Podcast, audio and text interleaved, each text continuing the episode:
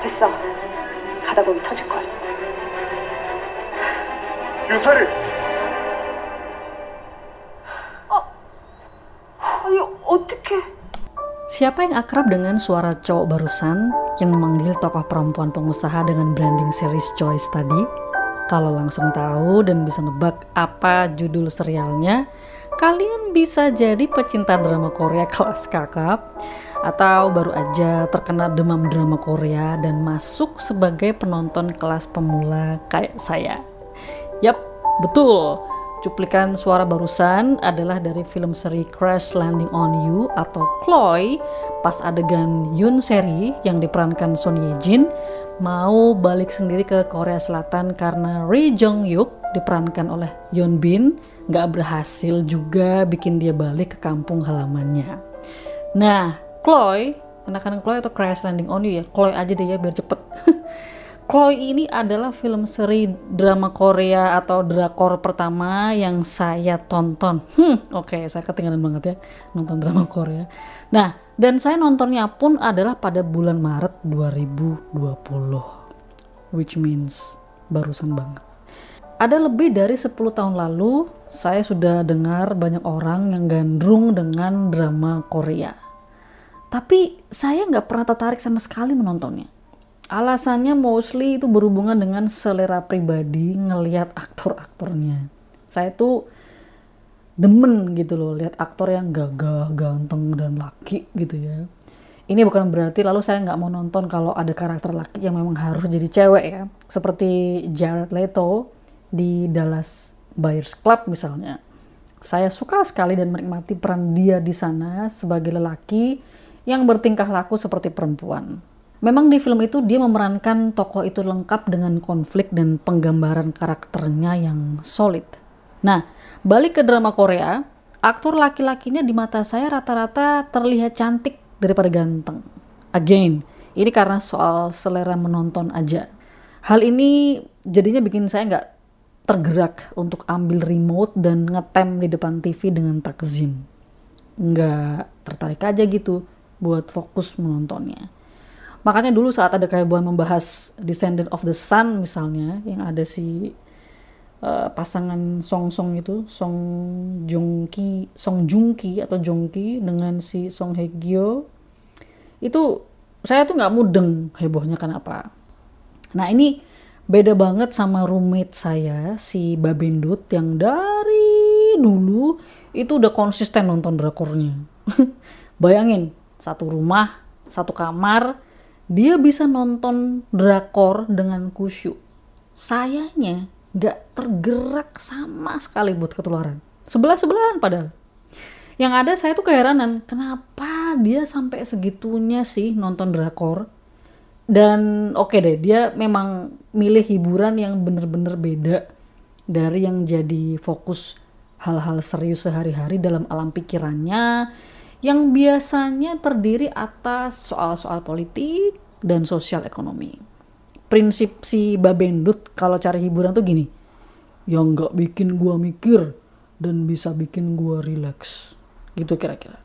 Untuk soal hiburan, drama Korea yang rata-rata serialnya sampai 16 episode dan satu episodenya rata-rata satu jam itu, ini berasa jauh lebih pas untuk dinikmati sama Babendut daripada film Korea yang durasinya kurang lebih cuma dua jam and then that's it. Justru kalau film-film Korea itu saya lebih familiar dulu nontonnya. Bagus-bagus, cuma dua jam pula. Menikmatinya pun asik karena nggak ada efek ikutan yang bakal ngerepotin saya kayak mata merah, karena harus nonton episode berikutnya, nggak bisa bangun pagi besoknya, ketagihan pengen tahu cerita selanjutnya gimana, sampai susah move on karena terharu biru sama tokoh-tokoh dan ceritanya. Nah pokoknya ketika nonton film Korea, seperti Train to Busan atau Parasite, yang ada tuh adalah kepikiran jalan ceritanya aja. Terus apa simbol di baliknya, terkagum-kagum sama betapa simple ceritanya, tapi signifikan banget maksud di baliknya. Babendut nggak kayak gitu ternyata. Dia kalau saya ajakin nonton film Korea, reaksinya biasa banget. Nggak pernah antusias yang wah atau heboh gitu nggak pernah. Kebalikan sama saya. Buat saya, film itu bisa berfungsi nggak cuma sekedar sebagai hiburan, Ada banyak yang bisa diambil dari sana sebagai penonton. Ada banyak pula yang bisa ditanamkan ke kepala banyak orang dari film. Jadi menurut saya film adalah media yang sangat efektif untuk jadi pemberi pesan. Tinggal kitanya sebagai penonton yang ngeh apa enggak dengan pesan yang disampaikan sama si filmmakernya. Terlepas dari itu semua, film juga banyak yang dibikin untuk membuat rileks dan santai si penonton. Jadi ya saya maklum banget lah dengan bagaimana Babendut memperlakukan film untuknya. Saya nonton Chloe itu pun awalnya karena stres sama kedatangan pandemi corona yang membawa hawa ketidakpastian di mana-mana dan penuh ketakutan kalau keluar rumah. Jadi saya tuh butuh ruang untuk melarikan diri supaya nggak tiap saat pusing baca berita tentang kondisi terakhir wabah corona. Nah, di sinilah si Babendut ngajakin saya nonton Crash Landing on You. Kata dia saat itu, eh ini drakor baru nih, ringan kok, kayaknya lucu nonton yuk ngilangin stres. Maka nontonlah saya bareng-bareng sama dia. Plus emang gak ada pilihan sih karena kan nggak nggak keluar rumah dia di sebelah saya saya lagi stres sama corona jadi ya udahlah oke. Okay. gue tonton deh sama lo. Awalnya tuh masih sambil ngantuk-ngantuk gitu belum terlalu tertarik. Tapi setelah lihat si Yeon Bin loh lama-lama cowok ini dilihat kok ganteng ya. Ada terus chemistry-nya dengan si Sonia Jin itu juga asik gitu. Plus ceritanya kan juga memperlihatkan kondisi politik Korea Utara dan Korea Selatan yang ngaruhnya sampai ke kehidupan personal. Jadi ya saya tonton lah sampai selesai. Terus saya ngecek dan ngasih tahu ke teman-teman saya untuk segera menonton Chloe. Hei lu nonton ya? Oh ini bagus nih. Oke pokoknya lu nonton ya, nonton ya. Cari temen gitu deh pokoknya. Terus saya masuk ke Spotify dan ngelis semua soundtracknya Chloe untuk jadi playlist. Udah gitu saya ke YouTube dan ngelihat semua behind the scene-nya Crash Landing on You. Ternyata, saudara-saudara, ini adalah pertanda saya sudah mulai kena getah efek ikutan yang susah buat keluar kalau sudah masuk ke dalam jika berhubungan dengan drama Korea.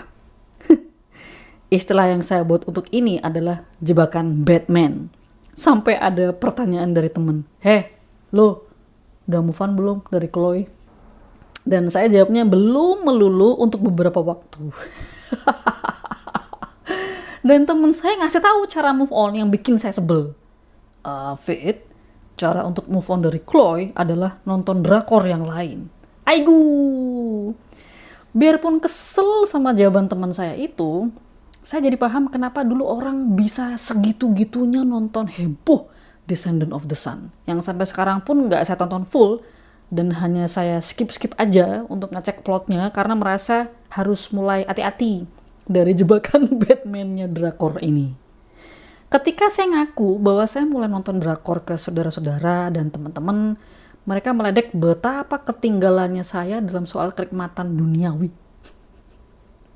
Lalu mulailah saya dibanjiri banyak rekomendasi daftar film seri drama Korea. Setelah nonton lebih dari jumlah jari tangan saya, saya mulai bisa lihat pola film seri drama Korea ini. Selalu ada kisah yang karakternya beda dunia dan beda kelas. Kalau kisah yang diceritakan adalah kisah cinta, maka ada template Cinderella yang bertebaran dengan penyesuaian di sana-sini. Template ini terutama ada di film-film drama Korea yang ada 10 sampai 15 tahun lalu. Template Cinderella itu simpelnya gini Sang pangeran tampan dan berkuasa jatuh cinta pada perempuan yang menderita banget hidupnya, tapi terus diselamatkan dari penderitaan lebih jauh karena ketemu dan dicintai si pangeran. Nah, di drama Korea penyesuaiannya macam-macam. Kalau yang satu kaya raya, satu yang lagi miskin atau biasa aja. Kalau yang satu individualis dan gak sensitif terhadap sekitarnya, satunya lagi sadar sekitar dan memperhatikan lingkungannya. Perempuannya diselamatkan dari hidupnya yang menderita banget itu karena ada si lakinya yang luar biasa kaya dan sebagainya yang serba wah yang lalu menikahinya. Hmm, oke. Okay. Film-film drama Korea yang lebih baru, sekitar lima tahun belakangan ini, nampaknya sudah lebih halus ya, menggambarkan perbedaan tokoh sentral cerita dan tokoh perempuannya juga digambarkan lebih punya power dan badass juga Contohnya kayak si Yoon Seri di Crash Landing on You itu atau Jo Seo di Itaewon Class. Terus di drama Korea ini juga kalau ada kisah cintanya itu kudu banget terjadi karena fate atau takdir dan bukan karena coincidence atau kebetulan. harus banget dah ini kayaknya tuh supaya kisah cintanya tuh jadi solid gitu loh kalau kita komen ah itu cuma kebetulan aja kali mungkin mereka bakal insecure tersinggung terus akan merasa bahwa kisah cintanya itu akan ambiar bubar sesaat lagi pokoknya harus fade lah maka kisah cintanya akan sah dan abadi Padahal kan ya nggak apa-apa juga kalau bukan takdir mbak, mas. Bisa dapat kisah cinta baru lagi kan? Nah, penggambaran kisah cintanya terjadi dalam dua tipe. Yang lebay dramatis, uh, ini kayaknya untuk menarik penonton yang lebih muda dan bisa mengundang tawa. Dan yang satu lagi adalah yang alus. Ini buat penonton yang old school dan suka yang klasik, plus menggetarkan hatinya lebih lama. Contoh yang pertama adalah Secret Garden, yang mana ada si Yeon Bin juga di situ Sementara contoh yang kedua adalah Mr. Sunshine. Gabungan dua tipe ini ada juga kayak yang ada di Goblin. Budaya Korea Selatan yang saya temukan di drama Korea ada di cara mereka berkomunikasi dengan mempertimbangkan senioritas. Hanya yang tua yang boleh informal kayak yang muda. Ini tuh kayaknya penting banget gitu loh. Dan bisa jadi problem kalau dilanggar. Makanya di beberapa adegan nanyain umur itu penting untuk menentukan entar tuh kalau gue ketemu lo lagi akan ngomong formal atau informal, terus akan manggil lo dengan apa. Jadi cuma beda setahun lebih tua aja sudah beda cara manggilnya. Ampun dah. Gimana kalau orang-orang tinggal di Amerika? Bakalan tersinggung berat mungkin karena tua muda nggak ngaruh. Manggilnya cuma nama. Bakalan stres kali mereka. Karena saya nggak tahu bahasa Korea Selatan itu seperti apa, saya tuh cuma tanya aigu, opa. Pokoknya kan saya nggak ngerti lah gimana kompleksnya bahasa mereka. Jadi untuk soal uh, ini, soal pertimbangan senioritas dan cara memanggil dan berinteraksi, saya membayangkannya seperti bahasa Jawa yang bertingkat-tingkat ya. Kepada yang tua harus pakai kromo inggil, terus yang lebih muda bisa pakai ngoko. Lalu mengacu pada template Cinderella yang tadi saya sebutkan, hal lain yang kentara di drama Korea adalah budaya patriarkalnya yang kuat dan saya tuh suka sebel nontonnya. Contoh, perempuan kalau membantah laki-laki yang lebih senior, meskipun yang dia katakan tuh benar semuanya, akan kena protes atau pandangan menyalahkan dari lawan bicaranya. Kenapa lu bantah gue? Why do you talk back to me? Ih, ya nggak apa-apa kali bro takut amat sih dapat wawasan baru, harusnya bersyukur dong. Nah, di banyak hal, drama Korea ini mengingatkan saya akan sinetron Indonesia. Ada cerita yang bagus, ada yang jelek, ada yang plotnya diseret-seret sampai capek, bener nontonnya, makanya milih berhenti nonton. Ada juga yang bikin saya lalu mengulang-ulang adegan saking bagusnya. Ini terutama untuk drama Korea yang bisa ditonton lewat layanan streaming ya. Nah, drama Korea sebelum formatnya seperti sekarang ternyata awalnya di tahun 60-an adalah alat pendidikan dari pemerintah buat warganya. Sama kayak TVRI dulu yang jadi corongnya pemerintah. Dulu di TVRI ada fragmen drama yang isinya pelajaran dan pendidikan yang dikemas dalam film-film pendek. Dari soal perkawinan, kesehatan, isu-isu tinggal di kota, cara bercocok tanam dan macam-macam lainnya. Nah di Korea Selatan tahun 60-an isinya juga mendidik penonton di rumah, terutama melancarkan propaganda pemerintah soal anti komunisme. Di Indonesia, propaganda ini keluarnya juga lewat TVRI, ya karena memang adanya cuma TVRI saat itu. Nah, tiap tahun tuh ada film anti komunis. Ini propaganda pemerintah dengan durasi hampir 4 jam yang kemudian selalu disiarkan tiap tahun selama bertahun-tahun. Saya sudah ngomongin soal ini uh, di podcast edisi nomor 5 berjudul Akhir September. Silahkan didengerin kalau mau tahu lebih lanjut konteksnya.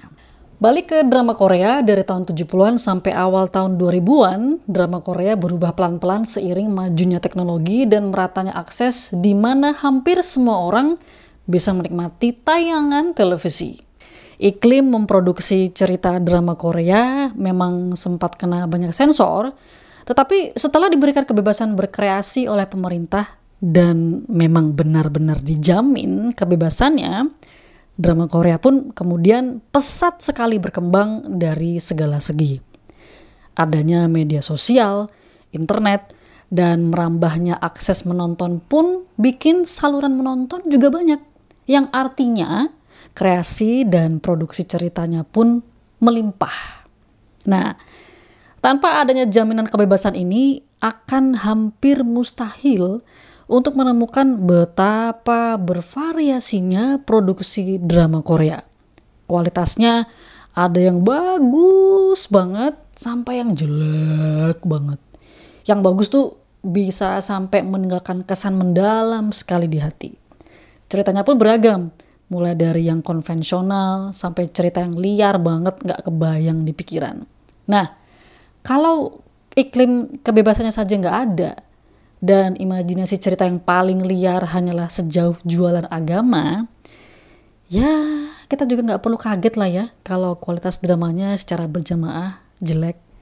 Dari iklim penciptaan yang mendukung ini, mulai tuh hadir kisah-kisah cinta, drama sejarah, sampai ke drama yang memotret kehidupan sosial yang berformat seperti sekarang, yaitu rata-rata 16 episode dengan satu episodenya berdurasi satu jam untuk bikin lebih sukses lagi dan menancap ke dalam memori para penonton, drama Korea ini pun keluar dengan sederetan soundtrack yang juga bagus-bagus banget ya. Soundtracknya Secret Garden misalnya pas untuk didengerin saat bangun pagi di akhir pekan. Tadi udah saya sebutin kan bedanya nonton film Korea yang cuma 2 jam dengan nonton drama Korea yang 16 episode. Dan tiap episodenya bisa sejam lebih. Yang terakhir nih, yang sukses kasih efek samping, karena tiap episode ada penanaman getah-getah perekat pelan tapi pasti, yang bikin penonton termek-mek dan terus mau nonton meskipun ceritanya mungkin udah agak monoton dan ngulang-ngulang. Makanya aktor dan aktris yang cespleng mainnya dan bertampang enak dilihat pun jadi penting ya supaya penonton tetap nurut dalam pembius. Ini yang terjadi di saya ketika nonton Crash Landing on You. Enak banget gitu ngeliatin uh, Yeon Bin dan Son Ye Jin. Untunglah akhirnya saya nyadar bahwa nonton drama Korea yang paling aman dan menguntungkan buat saya itu adalah harus melampaui fase siklus lihat mas ganteng dan mbak cantik yang aktingnya bagus. Itu harusnya jadi bonus aja dan bukan jadi poin utama. Kata teman saya, ini biasa terjadi pada penonton drama Korea kelas pemula. Hmm, gitu ya nah kalau udah kelas super advanced kata teman saya lagi nonton drakornya bisa disambi dengan masak sayur lodeh please deh satu-satunya yang saya rela kena efek samping dan selamanya mau tenggelam di kelas pemula adalah kalau Gong Yu yang main. Uh, saya nonton dia pertama kali di Tren Tubusan dan suka banget dengan aktingnya. Tapi saat itu saya ngeliat dia sebagai salah satu dari sekian aktor yang bikin sebuah cerita jadi hidup, bukan karena dia Gong Yu. Begitu saya nonton Coffee Prince dan Goblin dan nyadar kalau yang main adalah orang yang sama yang ada di Tren Tubusan, barulah saya mudeng. Aktor ini kok bagus bener jebakan Batman-nya? Di luar dugaan gitu loh. Ganteng enggak tapi charming. Sialan kan? Ini kan killer move banget. Mungkin saya harus bikin podcast edisi lain lagi untuk mencari pola jebakan Batman dari Ajusi Rasa Opa ini